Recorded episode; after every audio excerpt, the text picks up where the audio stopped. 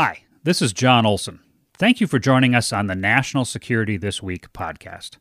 If you like the show, please subscribe so you'll receive a new edition of the podcast every week. Please leave us a review as well and tell others about us.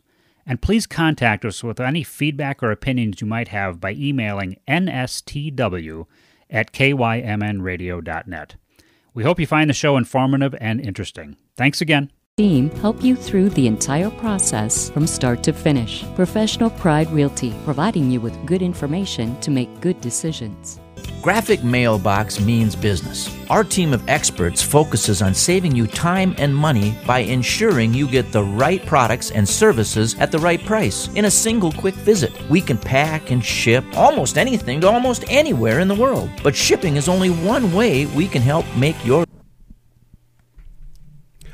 Okay, are we on the meeting now? Can uh, anybody hear me? Uh,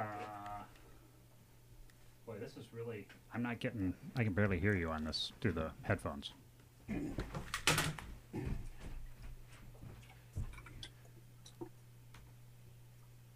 Oh, there we go.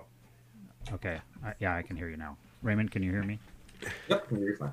Okay. You're going to have a little bit of an echo. Okay. Um, we're going to have to deal with that for today, though. Um, Okay, I think if you're ready to go, uh, we're going to be on. Oh. Here we go. Hold on.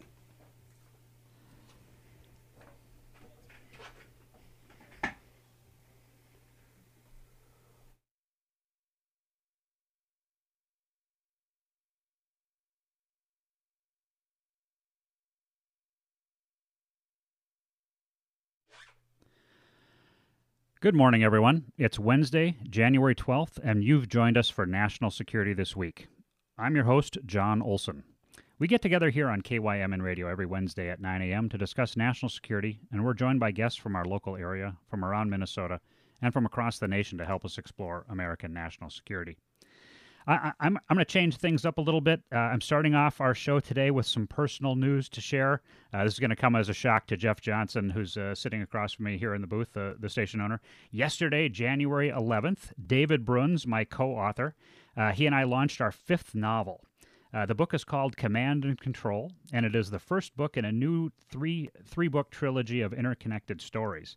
Uh, our, our, novels occupy a genre we call national security thrillers, and you could think of them as uh, Tom Clancy like novels but crafted for the modern world. Uh, David and I have been writing together since 2014, and if you want to learn a little bit more about our writing, uh, I invite you to visit the website www.davidbruns.com to learn more. Uh, Command Control can be found at all major online booksellers, and we have hardback, paperback, audio, and ebook versions for sale through our publisher, Severn River Publishing. If you do buy Command and Control, you won't have to wait too long for the next book in our trilogy. Uh, our sixth novel, Counter Strike, will launch on February 8th. Okay, let's go ahead and get started with our show. Uh, I think you're going to uh, like our discussion today. Uh, we have a lot to cover. Uh, last year, we we discussed quite frank uh, a lot, uh, frankly, uh, the topic of China, uh, and we're going to continue to cover China routinely on national security this week throughout the year. And, and why is that? Well, because China poses the most serious geostrategic challenge to the United States in the world today. Uh, China has advanced very quickly in numerous military capabilities, and China's national security decision making has fundamentally changed over the past decade, with China now routinely projecting power out uh, beyond what was often referred to as the first island chain. Because of the geostrategic significance of China's activities, we're going to continue our study of China throughout this year. So this will be the first of those, first of those shows. Uh, with us today is someone who can help us to understand China's national security decision making, their military capabilities, and China's policy strategy match, which you heard us discuss uh, when Professor Stephen Walt and Professor Ron Krebs were on the show a couple weeks ago. We can even get into what to expect from China maybe in the near term. Uh, Dr. Raymond Kuo is an expert in international security in East Asia. He's currently a political scientist with the RAND Corporation, one of the top national security think tanks in America. He's published not one, uh, but two books uh, this past year uh, Following the Leader on Military Alliances and Contests of Initiative on China's Maritime Gray Zone Strategy. Uh, Dr. Kuo's other research has appeared in International Security, the Journal of Conflict Resolution, War on the Rocks, The National Interest, The Diplomat, uh, and many others. Dr. Kuo was a tenure track professor at Fordham University and the University of Albany at SUNY. Uh, he pre- previously worked for the United Nations, the National Democratic Institute, and the Democratic Progressive Party in Taiwan. Uh, Raymond Kuo holds a doctorate from Princeton University. Dr. Raymond Kuo, thank you for joining us today on National Security This Week. Thanks so much for having me. So we we do have a lot to cover today. I, I like to start the show by trying to learn a little bit more about my guest's background. Um, you're a political scientist. You decided to focus much of your, your study on China. Uh, why China? What is it about the study of China that appeals to you? Sure. Um, so most importantly, my parents are from Taiwan. My family's from Taiwan. So, you know, we have, you know, so China, how stable it is, how powerful it is, what it wants, is it willing to use force to get it? Those are hugely important questions for my family. And as you mentioned, I'd previously worked for the DPP in Taiwan, which is the current, uh, I guess, governing slash ruling party. So everything I say should be taken with a big grain of salt, with that in mind. um, but you know, my, a lot of my research focuses on sort of broad transhistorical analysis and asks how can you deal with rising powers? How can you coalesce and coordinate opposing coalitions of like-minded countries to ensure that either it rises peacefully or if it doesn't rise peacefully, that you have the options available to kind of contain it. Can, uh, Raymond, can you tell us a little bit about uh, China's invest, uh, uh invest ad, excuse me, advancements in military power projection? Uh, how rapidly has the People's Liberation Army uh, evolved in their capability to put sizable military force beyond China's mainland? Let's just start with that discussion, maybe. Sure. So, on the one hand, you, you can make the benign argument about China that officially China's military spending is generally kept pace with its broader economic growth. You know, it's the second largest economy. Well, it's also the second largest defense spender. um, its GDP grows at like, or it used to grow, let's say, you know, 10, then 7, then 6% a year. Uh, its military spending has grown slightly less than that. Let's say, like, you know, I'm just kind of making up numbers here, like 8, 5, 4%. Um, so you can imagine that as a country grows in power, it legitimately wants to have more and more influence and more and more security for its, say, its economic interests, that kind of thing. However, unofficially, they because you can't necessarily trust the the um, the the the uh, the numbers, the military spending numbers coming out of China, unofficially, China's definitely grown much more than it's than it's suggested, and it's also in particular focused on capabilities to deny the United States access to East Asia.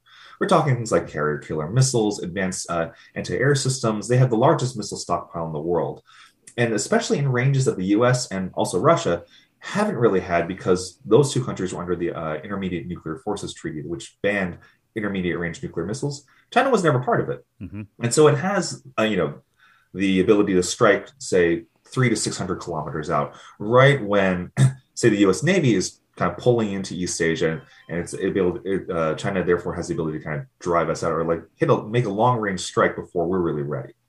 Um, and you know, these are you can think of them as largely defensive systems, but now we're starting to get traditional power projection. Uh, China has two carriers. Um, one that I believe it bought from Ukraine, uh, the other it developed indigenously. they also have a fleet sized carrier in development now. And so we typically think of aircraft carriers as the kind of, uh, I was going to say prima donna, but maybe that is true. you were in the Navy, you can tell me that's that's an accurate way of saying calling them. They are the, the kind of the primary way we think that states project power out into uh, out beyond their borders. Um, we also have extensive modernization of the People's Liberation Army. That's the PLA. Even though it says army, it really means the entire uh, uh, Chinese military. Right. Uh, and this especially includes the Air Force and the Navy, and also what they call the strategic rocket forces, those missile stockpiles I mentioned.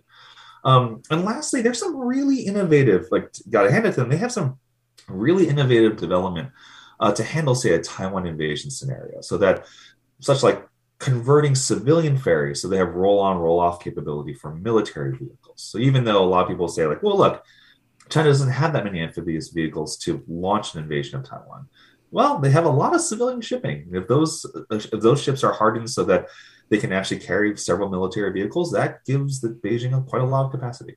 So overall um, their modernization has advanced quite quickly. They have the second largest budget. The budget, unlike, say, the United States, is focused very much on competing against the United States, whereas the US has a lot of diverse interests. So they very much are a, a rising peer competitor. Let me ask you a follow up question a little bit about uh, that rapid advancement in, in capability and even capacity. Uh, China, they, I mean, they really advanced very, very quickly over the last 20 years in their capabilities in a lot of areas. Uh, they're very good at reverse engineering technology that they acquire, uh, oftentimes uh, through espionage. Mm. How has that impacted their their security I guess, policy in the fact that they've been dele- able to leap ahead with some of their most advanced fighter jets, uh, new construction ideas on submarines, things like that, that are that are almost pure competitors to what the United States has spent hundreds of billions of dollars to develop. The Chinese steal some of that technology, reverse engineer it, and very quickly turn around and be, and and start mass producing those things. Uh, what's the, what's the impact there?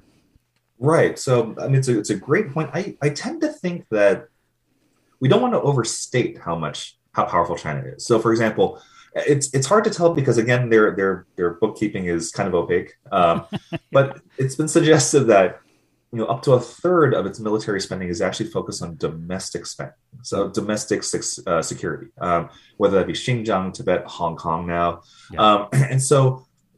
It, it, to some extent, it would behoove China to actually release more of this information. They don't do it because it's kind of a it would be a, a, kind of a stain or a black mark on the CCP's governance to say like you need to spend like a really big chunk of money just to control your own internal population. That suggests you're not really that legitimate. But it would also help other countries think that well, you know, they have the second largest military spending, but it's not as threatening as it seems mm-hmm. because they have to focus so much domestically. Um, also, you know, we think about like the J31. It's uh, it looks essentially like a copy of the F35, which, which I think is widely assumed that the Chinese were able to hack. Um, I forget the I forget the manufacturer, but steal a lot of the plans. At the same time, it's the problem with reverse engineering or stealing things. Uh, there's a Mauro and Andrea Gilli. Uh, they're two twin brothers, political scientists. They have a great piece out there from a few years back about how even though China does steal technology, um, it doesn't necessarily translate into better capabilities. Yeah. That yes, you get a, you get you tend to leapfrog a little bit more. Um, there's a second mover advantage, but because you didn't actually do the development process, you are not as able to understand like why did why did you put all this stuff together? Right. Why did you know why like you, you miss that critical learning process, and so it gives you certain advantages, but it might kind of under the hood provide a bunch of other disadvantages that we we just can't see yet. Yeah, and I and I would highlight the fact that uh, experience matters in executing operations, and the United States has a unfortunately, frankly, a wealth of combat experience over the last uh, two, three decades. Uh, China really hasn't been in any major war of any kind uh, for a very long time. So even though they may have uh, strong capacity, their their their real capabilities to carry out war, because war is really an exercise in uh, in confusion and and terror, uh, may not be as as good as we're anticipating. Yeah, absolutely. I mean, I think you know during the early part of the or sorry the later part of the uh, Hu Jintao uh, regime and then now into Xi Jinping, there was this concerted effort at modernization, which I think really worried a lot of people in, in the American defense community because, like, oh, wow, China seems to be really serious about cutting out the dead weight, streamlining and getting a really professional military training and forced acquisition process. That is true. Um, I think that feeling has been tempered a little bit just because you know, as Xi Jinping becomes more of a personalistic dictator, right. then it becomes, you know, he's consolidating control. You know, was when we when they execute a whole bunch of generals, were they actually executing like the bad people, like the, the people who were less effective, or was it just about putting Xi Jinping's like uh, personal generals in control? Yeah, which degrades force readiness like like Stalin's purge of uh, Tukhachevsky and the other leaders, uh, 1935, exactly. 36, uh, before Russia, Soviet Union was dropped into the war. Uh, exactly. so, uh, let, Raymond, let, us uh, let's sort of move into the South China Sea discussion. I, I, wanted to start with sort of a discussion on China's military capabilities. We'll continue that uh, with this next question. When I started training to become an intelligence officer in the U.S. Navy back in uh, early 1991, the first research paper, the analytical research paper that I drafted at Intel School was uh, was on the People's Liberation Army Air Force's aerial refueling capabilities. Right? That sounds kind of benign. Why, why is that important?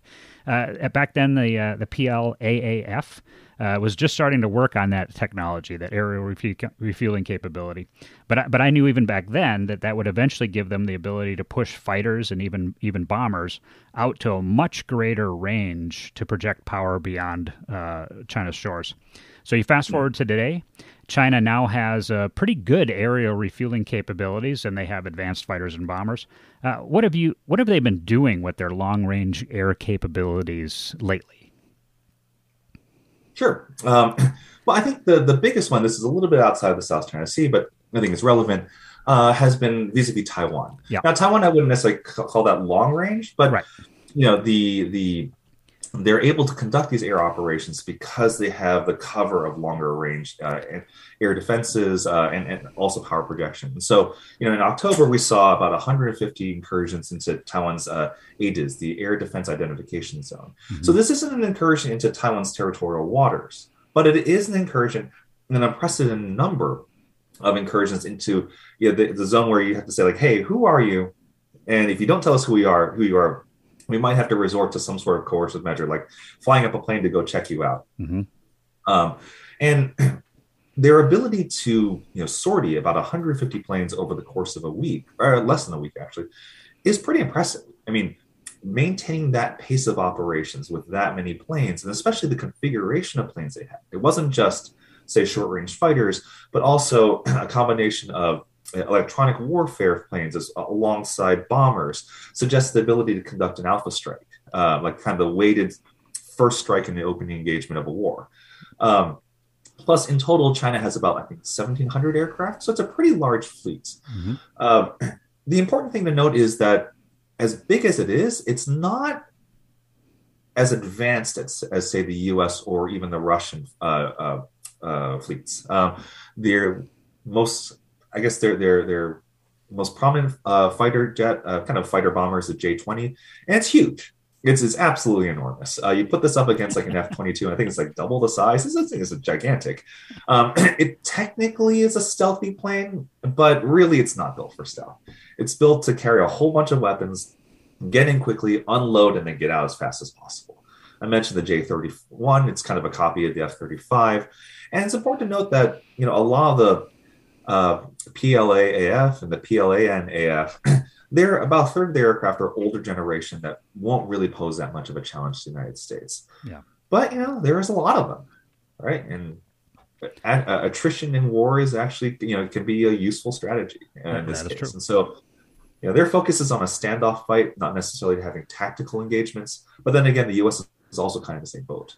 Yeah, so so two quick uh, follow up items. Uh, that that aerial refueling capability, even though Taiwan's not that far away, what it does give uh, the PL P- People's Liberation Army Air Force the ability to do is loiter a lot longer. yeah and, and, a good strategy on their part because the Taiwanese Air Force is much smaller. Uh, right. If it forces the Taiwanese Air Force to send aircraft up to respond time and time and time again, it's wearing down those aircraft, uh, wearing down Absolutely. the pilots, etc. So uh, there's a, there's sort of a two front uh, benefit to to China to do that.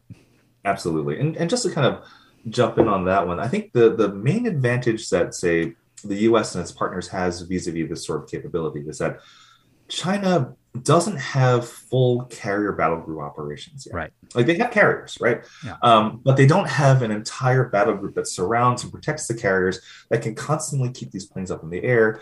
And so their power projection is limited. Yes, they have aerial refueling, but they're also kind of contained within say a whole bunch of ADIZs or you know as soon as if you were to try to conduct an aerial refueling operation outside in the, in the pacific everyone would know because you'd had to pass all those planes through everyone else's ADIZs. Right. Uh, it makes it very hard for them to be able to train and conduct these kind of operations or um, to practice these operations.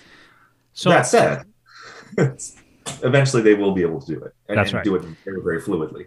And, and, so I'm hoping to focus a little bit down into the South China Sea. So Hainan Island becomes a, a strong base of operations for, for the Chinese as they push air power down into the South China Sea. Uh, we know that China flies regularly down into the South China Sea with these aerial refueling capabilities. Can you tell us a little bit of what, what China has done in the in both the Paracel and Spratly Islands? Uh, I suspect many of our listeners have maybe heard uh, the names of some of those islands because they do come up in the news once in a while. But maybe we could get into the sp- specifics. Tell us a little bit about the Chinese bases in the Paracel and Spratly Islands.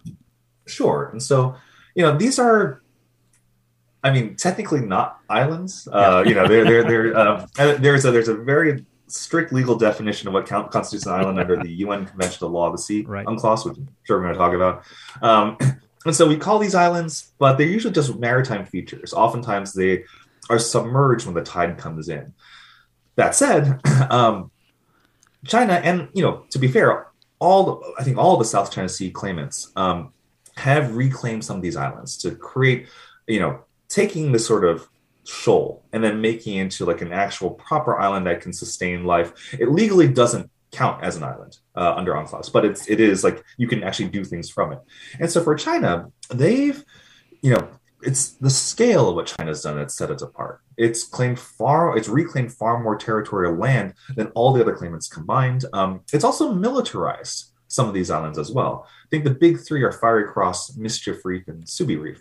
Um, and so you have military style airstrips uh, on each of these islands, uh, advanced uh, A2, uh, sorry, uh, anti-air area denial systems, uh, so air defenses, um, and also, especially I think on Fiery Cross, there are underground stockpiles. Um, so just you know, kind of weapons caches for a longer fight.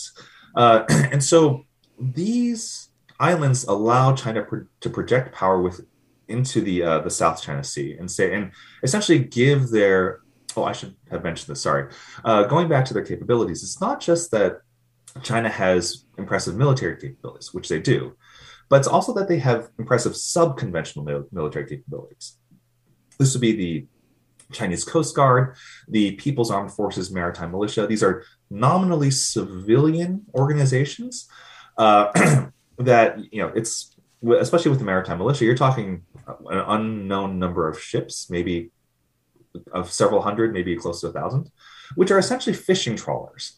Um, very lightly armed if they're armed at all.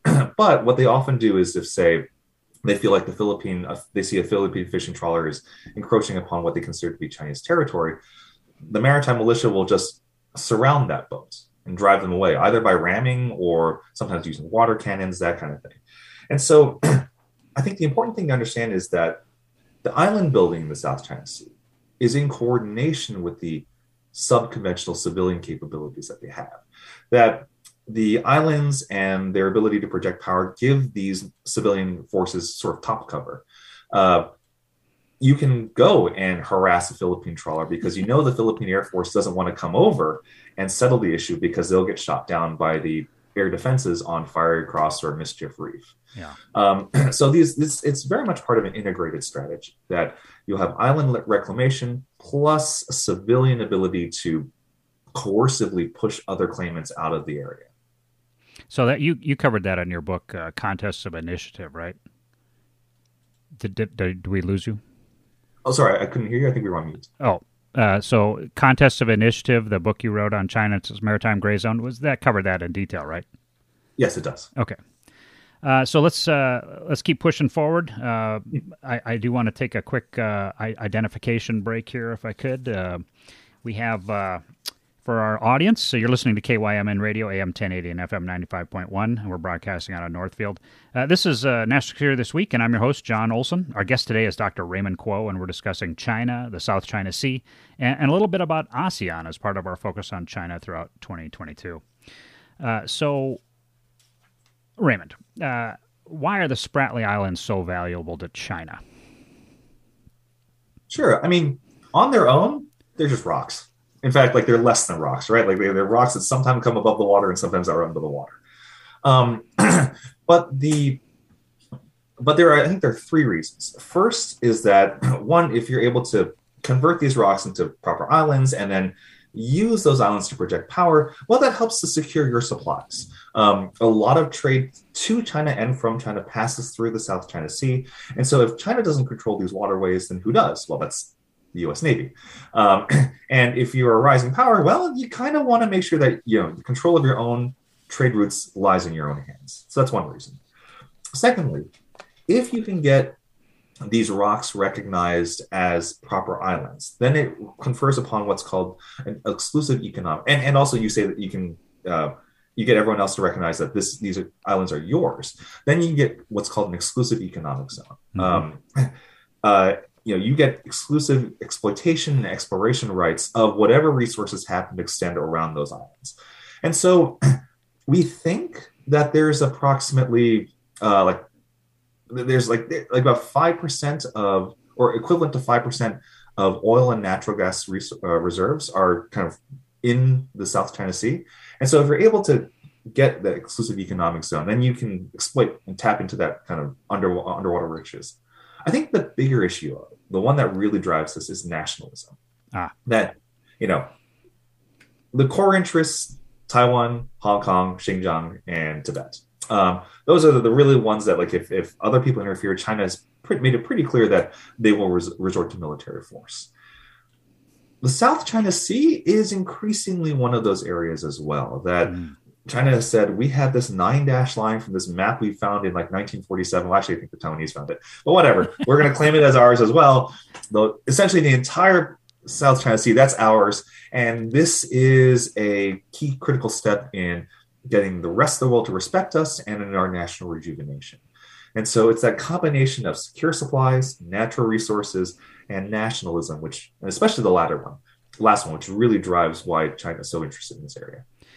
Uh, Raymond, let me let me ask you a question. Um, the the U.S. Senate has failed failed to ratify the UN Convention on the Law of the Sea. They they won't vote on it. Uh, it's they've been refusing to to go along, despite the fact that the Navy, the Marine Corps, and the Coast Guard, and even the Merchant Marine, uh, the Maritime Administration, have advocated on behalf of signing on to the UN Convention on the Law of the Sea. Uh, do we lose something in in uh, in the diplomatic arena by not being a signatory to UNCLOS uh, with regards to engaging China on this issue of the Spratly Islands? Absolutely. I mean, you know, I think what's even worse is that in 1994, UNCLOS was uh, renegotiated to explicitly carve out exceptions for the United States so that it could, you know, ex- you know, at the time we were one of the few places that could really exploit deep sea resources. Mm-hmm. I think that's less so now, but you know, in 1994, the signatories carved out an exception for the United States, and we still didn't sign it, even after they'd carved out these exceptions. So it's like, well, what do you want us to do? Uh, but in terms of a vis-a-vis competition with China, I think it absolutely has effect in at least two ways. One, because we're not a signatory, we can't therefore work with other signatories to uh, challenge uh, challenge China's claims through UNCLOS mechanisms. So in 2013, the Philippines lodged a suit against China saying you know, you're claiming all this stuff here. You, you state that there's this nine dash line of these quote unquote historic rights. We're going to call shenanigans on this and not and say it's not real. UNCLOS, what do you say? Hmm. And the U.S. supported this suit, but it couldn't really do anything because it wasn't part of UNCLOS. You know, right. not part of it. You can't tell UNCLOS to do anything. Um, secondly, I think it also it also restricts our ability to have a settlement within, say, the South China Sea uh, political settlement. Say, look, we want all of you to decide, follow UNCLOS, and recognize that when it says these are or are not islands, you all abide by that. Mm-hmm. And they can turn around and say, like, well, what do you care? You're not part of this. You're not a member here, so don't you know? Don't butt your head. Don't butt your nose into where it's not needed. Yeah. Um, it's a strong and easy retort, and it's kind of unfortunate that the U.S. can't. It loses a lot of sort of political capital, I guess, yeah, to really be able to have an influence because it's not part of it. Uh, Dr. Kuo, may, maybe we could talk a little bit. You just mentioned the, the Philippines, a couple of examples there. Uh, maybe you could give us sort of a uh, kind of a, a, once over the region. Uh, what are the other countries that are around in the South China Sea that are claimants to all or or uh, part of the the Spratly Islands, as an example? Sure thing. So China has the most expansive claim. Uh, well, actually, I shouldn't say that. Taiwan also does too. Their claims are essentially synonymous. Weirdly enough, um, despite how much Taiwan and China kind of butt heads on this, on, on other issues, they are really aligned on South China Sea claims because they, they keep pointing back to this uh, nine dash line 1947 map. Um, the Philippines have a couple claims to the uh, in the Spratly Islands. Vietnam does so as well. Malaysia and also Brunei. Uh, but the thing about you know all the other ones, barring China, is that these are you know they have built outposts. These are much smaller outposts, much much less technologically advanced. Uh, I think there is a worry within the United States that if somehow the US were just to solve this China issue, then all these other claimants would come back and you know you'd be right back into the, the, the situation you're in where China says, look, everybody else is building islands. Why shouldn't I build islands too? And you're kind of you know, give yourself 10, 15 years, you're right back into the, the mix again.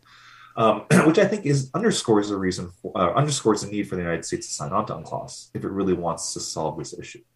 That there is a legitimate international regime out there about how we sort out these issues. Uh, they are very much aligned with the United States interests because we had a very strong hand in negotiating it. And yet we didn't sign. And so everyone else, especially in sort of the South China Sea, kind of takes it as well, then maybe there's some wiggle room for us to push out these claims vis-a-vis all of our other counterparts. Um, and it just kind of leaves a sort of policy mess. So if we expand out a little bit more uh, to the region, uh, can you tell us a little bit about you know the Association of Southeast Asian Nations, uh, ASEAN? What what role are they playing in helping to solve this diplomatic uh, conundrum in the South China Sea?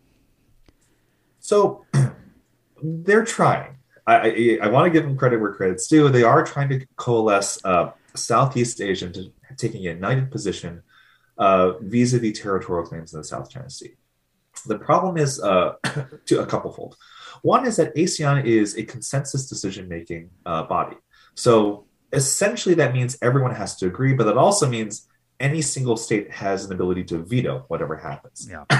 and so, uh, uh, during the the Philippine when they were when they were bringing up the case uh, on the arbitral tribunal, I believe China had reached out to Cambodia, which was the ASEAN chair at the time, and essentially quashed any sort of ASEAN statement on the Philippine the the, the, the Philippine suit just because well it's the chair and also everyone has a veto, so it's really easy to pick off a particular country and get them to kind of stymie everything else. In addition.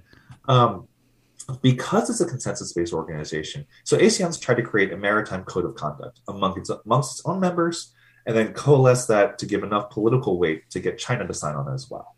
Um, that hasn't really gone anywhere. Uh, you know, initially they want to be binding, but then they made it non-binding. Originally, they wanted to have some kind of enforcement mechanism. It all got watered down because China was able to talk to two or three of its closer trading partners within ASEAN and say, "We really don't like that here are you know here are the consequences if you follow through with this. Here is also like some carrots that you may like in order to get you not to kind of to, to block some of this process. And so asean unfortunately has been a kind of a relatively minor player in this because it can't figure out collectively what it wants to actually do.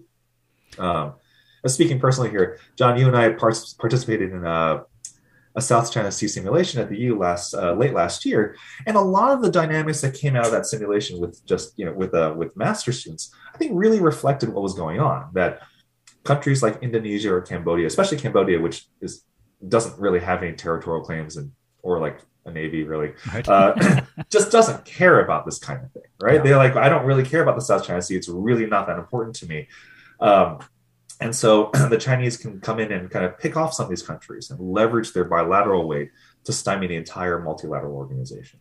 So, so what what I hear you saying is that uh, you know we talk a lot on this show about uh, the tools of national power, diplomacy, information, military, and economic power, and uh, every country has those tools. They can use those tools as they see fit to pursue their national security objectives.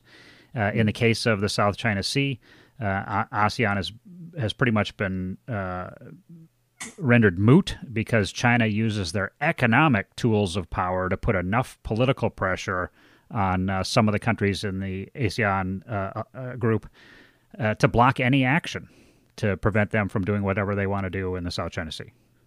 Yep, absolutely. And, also, I would add to that, they take advantage of the institutional constraints within ASEAN because it's so consensus oriented, and because there is a sort of veneer. I, I don't, I want, I don't mean, to, I don't mean to be um, uh, like critical of this, but there, it feels like there's always a veneer of sort of regional unity mm. that's upheld and sacrifices certain states or bilateral interests in the name of that sort of regional unity. Even though this is a fairly thin organization that just hasn't been able to coalesce on some of these bigger security issues. Does ASEAN need to adapt to the challenges of the modern day world? I mean, would they be better off sort of moving in the direction of a NATO alliance or I mean, I, I know I know there's a tremendous historical uh, Yeah. set of circumstances that impact that. Uh, but China, uh, having demonstrated what they've done internally, and uh, sort of the the coercive nature of a lot of, a lot of their exercise of, of the tools of national power externally. I mean, are the are the ASEAN nations starting to kind of wake up to the fact that they might be under Beijing's control before they know it? I mean, some of them are, some of them aren't. Uh, I, I'd shift the framing slightly. Okay. That, you know, for countries like, uh, not to pick on Cambodia, but it's just Cambodia, uh, or Indonesia even, um, they have at best adopted sort of a hedging strategy. That, and I think part because their interest is not necessarily security related. Their interest is economically related. Mhm. Um, so long as there's free access to the South China Sea and goods and services can pass through, I guess goods, not services, but goods can pass through, and it's really not that big of a deal for either of these countries, you know, uh, who's in control. Whereas for a country like Vietnam, they're very much concerned, given their long coastline, like they're very much concerned about what, uh, who actually controls it, what rules they follow, and, and who they need, what they need to comply with. And so, you know, should ASEAN adapt? I would think so. Can ASEAN adapt? I tend not to think so. And so I think we're starting to see that Vietnam, even the Philippines, uh, uh, with Duterte uh, still in office, he was kind of anti-U.S. for a while, but I think the relationship with China hasn't panned out as well as he had hoped, and so even he is kind of flipping back towards the United States. Uh, you're starting to see a splintering of ASEAN, which sort of you know ASEAN as a group has tried to tamp down some of these centrifugal forces, but I'm not sure how long they can continue to do so. Um, they either need to make a decision as a group, or you're just going to see a hollowing out of the organization. Yeah. Uh, so, for our audience, you're listening to KYMN Radio, AM 1080 and FM 95.1. This is National Security This Week, and I'm your host, Jon Olson. Our guest today is Dr. Raymond Kuo, and we're discussing China, the South China Sea, and ASEAN as part of our focus on China throughout 2022. Uh, okay, Raymond, let's discuss the strategic consequences of, of China having built military bases in the South China Sea. How do those bases and, and China's continuous presence, how do they impact the region? Yeah, absolutely. So there are kind of generally two schools of thought. The first is that, uh, great, you've put a whole bunch of targets, relatively hardened, relatively not, in a stationary location. Thank you for making so clear where your assets are. Let's bomb them.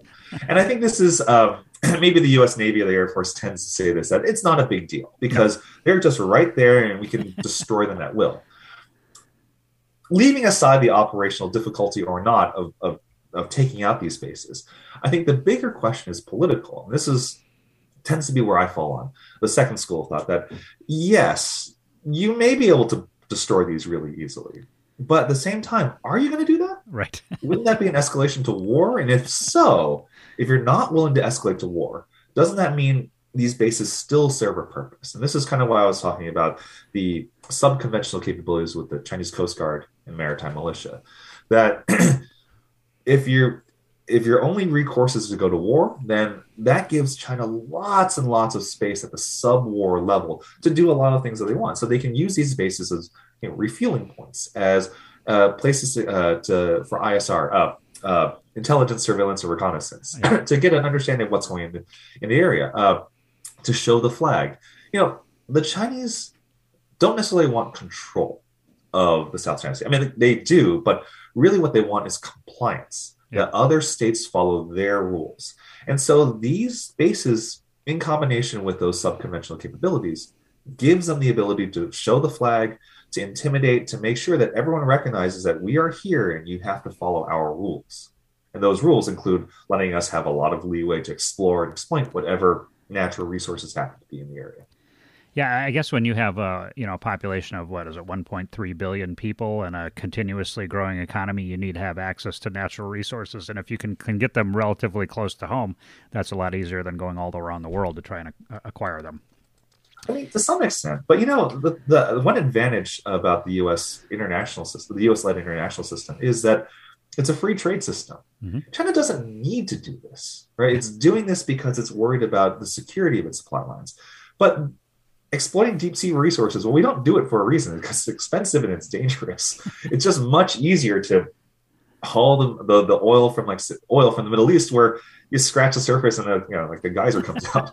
Um, and so I think part of the issue here is that it doesn't necessarily make economic sense. It's it's and this is why I tend to think that nationalism really drives a lot of these issues. That um, it's about secure control of your of your sea lanes uh, and being able to kind of say that we are the top dog in this particular region uh, and we are creating the assets and the installations that allow us to enforce that sort of compliance so so we we've talked so far in the show about the fact that china has is really a rapidly rising military power uh, they're they're exercising uh, a heck of a lot more influence uh, diplomatically around the world than they have traditionally, and, and economically they're a, they're a powerhouse. So having these bases down in the South China Sea, what's the psychological impact on the political leadership in the other countries around the South China Sea? I mean, are they so intimidated by China that there really isn't anything they're willing to do at this point to sort of uh, push China back. Uh, we talked about the fact that ASEAN is has almost been neutered. Are individual countries able to do anything? Are they willing to do anything? Oh, absolutely. I think that's you know what's been surprising to me is that we there's there's a narrative out there about China using its economic uh, weight and ties to essentially buy off states to come to its side. And I haven't seen that actually happen. Uh, in part because, you know, trade, economics, they tend to be they tend to be win-win sort of situations, whereas security ones tend to be win-loss. And so when a security issue confronts an economic one, states tend to choose the security over the economy. Uh, and that's what we're seeing here. China has done a remarkable job of losing friends and making enemies through its island building campaign. That's I mean, you know, Vietnam, of all countries, is getting closer to the is, is developing closer military ties with the United States and Japan. I mean, we fought a war with them what, like 50, 50 right. years ago. Right. And now they're here like saying like we want to actually coordinate with you in the US. It's like, yeah, we really want to coordinate with you too. Um, the Philippines, even though Duterte, as I mentioned, has was you know really trying to tack towards China, has come essentially well, I wouldn't say all the way back into the fold, but it's he's the Philippine government is definitely making moves to come back and tighten up those security ties. Uh, you know, so if coercion, whether through economic or military means, uh, and compliance was China's goal, then it's clearly backfired for the most security security uh, threatened or security oriented states in the region. Um, this is a good tailwind for the United States. I think this actually presents a really important opportunity, and the Biden administration is starting to um, deepen those ties. It's certainly doing it within Northeast Asia with Korea, uh, Japan, Taiwan. Less so with Southeast Asia, in part because Southeast Asia is just politically more fragmented. Hmm. So I mentioned earlier that I that we had uh, Professor Stephen Walt from the Kennedy School over at, out at Harvard and uh, Professor Ron Krebs from the University of Minnesota on a, a couple weeks ago, talking about this concept of a grand strategy. Right. Uh, as part of this grand strategy discussion today for you and me, uh, if what options are on the table for the United States in responding to Chinese moves in the South China Sea specifically? To put, and maybe I'll put it bluntly: if you were sitting on the National Security Council staff right now, uh, and China was your responsibility, what options would you put on the table for for President Biden and the national security team to consider right now, based on the current situation? Sure. So I think um, this is, but this, by the way, this is your interview question to join the National Security Council. there we go. let's can we clip this and I'll send it over to them. okay, um, so I think they're doing a lot of a lot of things right. Um, as I said, you tend to see more of this in Northeast Asia than Southeast Asia, but it's still there. That it's working with allies and partners to figure out what is the joint response to these these moves. Um, I think in the the the contest of initiative book, uh, I wrote that the the I found that one of the the the major issues, uh, one of the, the what determines whether or not China conducts a gray zone operation or conducts a gray zone strategy against you, is what the level of political cohesion or fragmentation among states. and so, the more politically cohesive you are, that like say if ASEAN can get together and say this is what we want, or if you can just create a smaller grouping of let's say Malaysia, Philippines, and Vietnam along with the United States, the more cohesive you are, the less China is able to pursue these gray zone uh, uh strategies because it doesn't want to piss off a whole bunch of countries at the same time.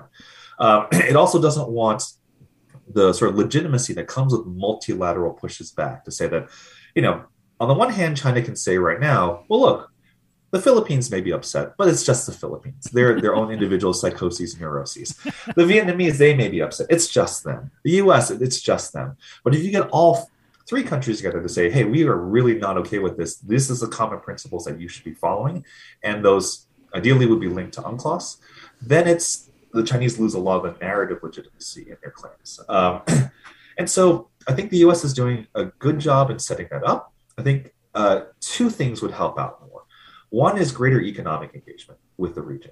Um, I know TPP is kind of a dead letter, but doing TPP would be really good. Yeah. I mean, when the U.S. withdrew from that, uh, the Singaporean prime minister said, "Look, if you, you know, this is a test of your credibility. If you're not going to be able to do economic engagement, why should we trust that, you, that you're going to do security engagement? Yeah. If the the easy lift of econ is just something you can't even handle, then we are sure that you can't do the, the heavy lift of military and security." Yeah, I, I uh, saw TPP pulling out of TPP as just as a gift to China. I mean, it was it, absolutely handing over influence in the economic world uh, for the entire Pacific region basin.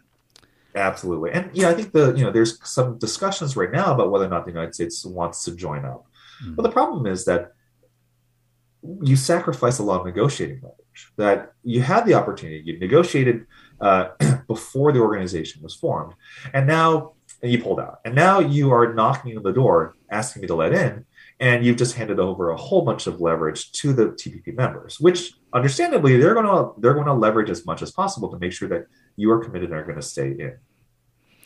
Yeah, uh, we, we, should highlight very quickly uh, TPP did go forward, as you mentioned, uh, not with China in it, but China invited all of the TPP members uh, to join their regional comprehensive trade partnership. Exactly. and they all accepted. I mean, it's I I'm less concerned about that because Chinese sort of trade organizations tend to be fairly thin as well. Uh, these are not like what we might consider high quality organizations set, setting a whole bunch of standards and rules. Um, but the fact that you kind of cede that space to China to allow them to be setting up that uh, setting those rules and those standards is not a good thing. And with Asia being the sort of engine of global growth, we really have to be engaging with Asia on its own terms. Yeah. Uh, and economics development, that is their principal interest and concern. So, so let me ask you this. Um, we've talked about all these issues today with regard to the South China Sea. It, it, is conflict brewing over Chinese control of the Spratly Islands? I mean, should we be worried that the, that the Spratlys are a likely flashpoint for open conflict in the region? Is that more likely than, say, a Taiwan scenario, or is Taiwan more likely? I still think Taiwan is more likely in the sense that Taiwan is very much declared core interest, um, whereas the South China Sea is kind of quasi there. Uh, and so, uh, and also, uh, Xi Jinping has been making more uh, claims to vis-a-vis Taiwan than ha- he has vis-a-vis the South China Sea. Uh, yeah, I haven't, I haven't heard that, much discussion about South China Sea in the, in the last couple of months. It's been a heavy no. focus on Taiwan. Exactly, and you know, this isn't to say that some accident, uh, like you know, two ships collide, uh, or environmental degradation of some kind, That's that couldn't generate this kind of uh, of a flashpoint. But mm-hmm. in kind of ranking the different priorities, I put it definitely below uh, uh, uh, below Taiwan. I was wondering, maybe it's below Korea to some extent. Mm-hmm. Um, David Kang, uh, I was in a discussion with him a few, a few months back, and I believe he said that Korea is more of a flashpoint than Taiwan. Uh, I, I, still need to think more about that, but yeah, I, I tend to think that it's not going to be a it's not as much of a flashpoint. But that that said, though, you know, China is doing a fairly good job of picking off countries so that it doesn't become a bigger issue. And you know, the status quo benefits China, right? If right nobody is resisting, then it has a better ability to keep projecting its own power forward. Uh, the U.S. can do a better job of listening to regional concerns. I mentioned economics uh, and getting together, and, and, it has to decide whether or not this is actually worth the fight. And if it is worth the fight, then it has to uh, take some, of its, uh, you know, take the diplomatic leadership to bring all these countries together into a more cohesive whole on this issue. So, what I think I'm hearing you saying is that the United States is far better off with friends uh, in a dark alley at night than without. Absolutely. and that we're better off being uh, politically uh, or diplomatically engaged around the world, especially in crisis points uh, where we have national security interests, than to not be engaged with uh, partners and allies uh, and friends. Absolutely. Uh, okay, Dr. Kuo, what else should our listeners know about the South China Sea? What, what haven't we covered today that that they should know about the region? Sure. Yeah. You know, I mean, so one thing that often happens when I'm like giving discussions about about Asia is that you'll I often have like the Oriental theme playing in my head. Mm. You know, like the kind of like yeah, it's it's, it's not a good theme. I understand. And, and, I think the the issue is that oftentimes in in these foreign policy discussions in the United States, we tend to center the United States and China um, for understandable reasons, right? Like you're in the United States, you're working for the US or for its interests, you're going to be centering the United States. Um, the primary threat is China. That's who you're going to be focusing on. But Asia is far more diverse yeah. than just China. Uh, and I think it's really important for the United States, especially, to be listening to third parties. Um, they are persuadable, they are sitting on the fence. Uh, and when we listen to them, we're able to actually make great inroads. I think, again, Northeast Asia is a great example of this. Japan, uh, and uh, Korea. Uh, their presidents and the prime minister, they were the, their first two summit visits uh, to the White House under the Biden administration. And, you know, the joint statements that were released from those summit meetings, uh, for the, the, Japan case, they mentioned Taiwan for the first time in 52 years. Right. uh, with Korea. Yeah. For Korea, I don't know if they'd ever mentioned before, but they mentioned it then. Yeah. And so, you know, especially in the Korea case, you're like, I'm not entirely certain that I see that engagement in Taiwan is in South Korea's interests or directly related.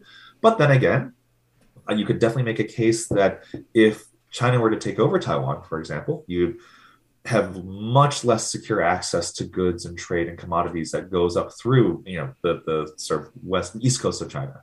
Um, and the ability of the Biden administration to take that sort of nugget and say, no, no, no, Korea, this is actually in your interests and to get them to make a public statement about that and sort of bring the Northeast Asian partners together, that's a sign of what engagement by the United States can do. Uh, and so you have to listen to what the people in the region are talking about, what their interests are, and then try to meet them halfway. And so I think that's also kind of underlines the idea that joining TPP or not pulling out of TPP, even better, is a, is very much within the U.S. interests if we want to have a more secure and stable Asia. Uh, Raymond, let's let's bring it back uh, to this this discussion on Taiwan because uh, Taiwan clearly is a major strategic issue. Uh, eh, eh, you, you, recently penned an article back in early December uh, in War on the Rocks called "The Counterintuitive Sensibility of Taiwan's New Defense Strategy." Uh, as you said, China sort of listed Taiwan as a as a core interest. can you right. tell us a little bit about that article? I mean, what what was it that you were trying the case that you were trying to make? Sure. So one of the major debates right now happening within the U.S. defense community is that you know we still officially have a policy of strategic ambiguity, meaning that the, it's unclear whether or not the U.S. will actually defend Taiwan if there's and under what conditions. Uh, but it's increasingly clear that the U.S. will line up. Uh, I tend to be this is speaking personally. Uh, you know, I, I'm I'm somewhat skeptical that China thinks, oh well, the U.S. hasn't officially declared, yeah. so we can kind of bank on that to, to you know to say that oh they might not show up. Uh, I think China assumes that we're going to show up, and therefore you know that kind of drives a lot of this dynamic. But within the defense community, the question is, okay, if we're going to show up, is Taiwan adopting the the force posture that's necessary to last out and wait and, and wait it out until we until we can arrive and mm-hmm. kind of bail them out. Uh, and so that would mean things like uh, more attritional warfare. Uh, you know, anti-tank weapons, anti-ship missiles, uh, guerrilla fighting, optimizing the population for a long-term guerrilla fight. Um, which, you know, and I think the, point I was making in the article was that look, I understand why that may be more effective, but at the same time, be, it all depends on the United States coming riding to the rescue. And if you don't have that, if you don't give Taiwan the guarantee, then it makes a lot of sense for them not to follow that policy. They want to have these big, flashy systems because if an F-35, but no, they're not going to get F-35, but like if an F-16 late late model F-16 gets shot down, then they can say, well, look, the U.S. One of your premier weapon systems got shot down. Are you going to let that stand? Well, then you definitely have to come to the rescue.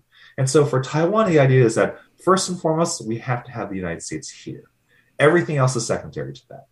If our force posture is less effective but brings the United States in, let's do that as opposed to the alternative. And so again, this I think underscores like you have to understand where Asian states are coming from. Yeah. You, you mentioned sort of uh, Taiwan, you know, they have a responsibility the government does to prepare their people to defend the island, right, from a from a mainland invasion. And right. I would just suggest that uh, a model that, that they could look at right now, that's happening right now, is in Ukraine. Uh, Ukraine yeah. passed a law that sort of created all these civilian or citizen militia units, armed them, trained them, prepared them to defend in depth against a potential Russian invasion. So we see that on the news right now today. Uh, I, I, think uh, a Russian invasion will probably succeed, but it's going to be a lot more costly for the Russians than they are maybe anticipating and that that that same kind of uh, defense in depth in Taiwan with these capabilities you just mentioned, anti-ship cruise missiles, anti-tank uh, weapons, uh, guerrilla fighting, all that kind of stuff. That greatly complicates the challenges for a for a Chinese invasion uh, with the People's Liberation Army. Absolutely. Uh, so we're coming to the end of our show today. Uh, Dr. Raymond Kuo, thank you for, for taking time from your busy schedule working at RAND to join us. Um, can you tell us a little bit about the little bit more about the two books you launched this year? Uh, Raymond, give us the titles again and where people can buy them. Sure. So a lot of the discussion today has been based on my book, uh, Context Initiative. Uh, it focused on how how the United States and its partners can respond to this maritime gray zone strategy, uh, China's maritime gray zone strategy in the East and South China Seas. Um, the second book uh, is called Following the Leader. This is more of a transhistorical work looking at why do alliances like how do states develop their alliance strategy? And what do alliances do for the international order? How do they stabilize the international system and what benefits do they provide? Uh, both of these are uh, available uh, uh to, for purchase through amazon where all of our stuff is now evidently. Um, or if you're interested you can also find uh, find this from my website um, which is rkuo dot weebly w-e-e-b-l-y dot com. Okay. Raymond Thank you so much for joining us today. Thank you so much for having me. Folks, that closes this week's edition of National Security This Week. We're on KYMN Radio, AM 1080 and FM 95.1. I'm your host, Jon Olson. Thank you for joining us today. Look forward to sharing time with you again next Wednesday morning at 9 a.m. Uh, thank you for listening to National Security This Week here on KYMN Radio. And as you may have heard me say at the beginning of the show, my latest novel, Command and Control, co authored with David Bruns, launched yesterday across all the major booksellers. And if you buy Command and Control, please leave an online review. Every review helps, believe me. Have a great finish to your week. Take care, everyone.